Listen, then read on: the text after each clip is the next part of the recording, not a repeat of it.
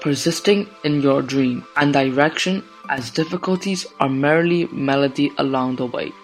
Seeing the sunrise. Some think of having another day to work for a better future.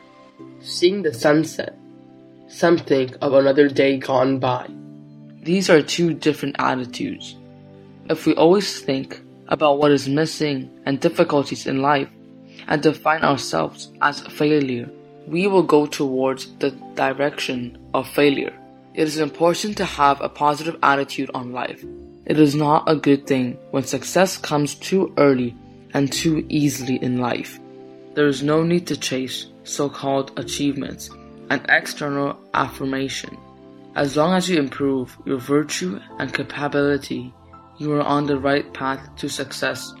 Persisting in your dream and direction as difficulties are merely melody along the way.